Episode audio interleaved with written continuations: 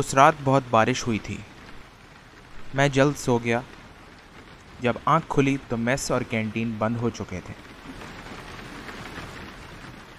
میں نے باہر سے کھانا کھانے کا ارادہ کیا اور ہلکی بارش میں کوٹ پہن کر نکل پڑا۔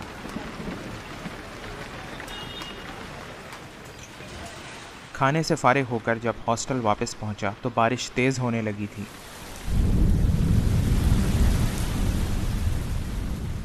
بجلی منقطع ہو چکی تھی اور ہر طرف اندھیرا تھا۔ سردی کی وجہ سے سب جاندار اپنی پناہ گاہوں میں تھے۔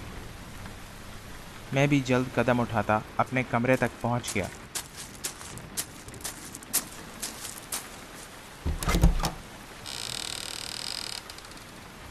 اندر کلاس کے کچھ دوست لالٹین جلا کر اس کے گرد جمع تھے۔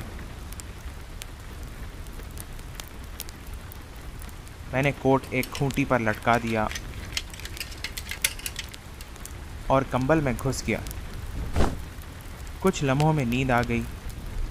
مجھے نہیں پتا کہ میں کتنی دیر تک سوتا رہا، لیکن جب آنکھ کھلی تو لالٹین جل رہی تھی اور کمرے میں میرے سوا کوئی نہیں تھا۔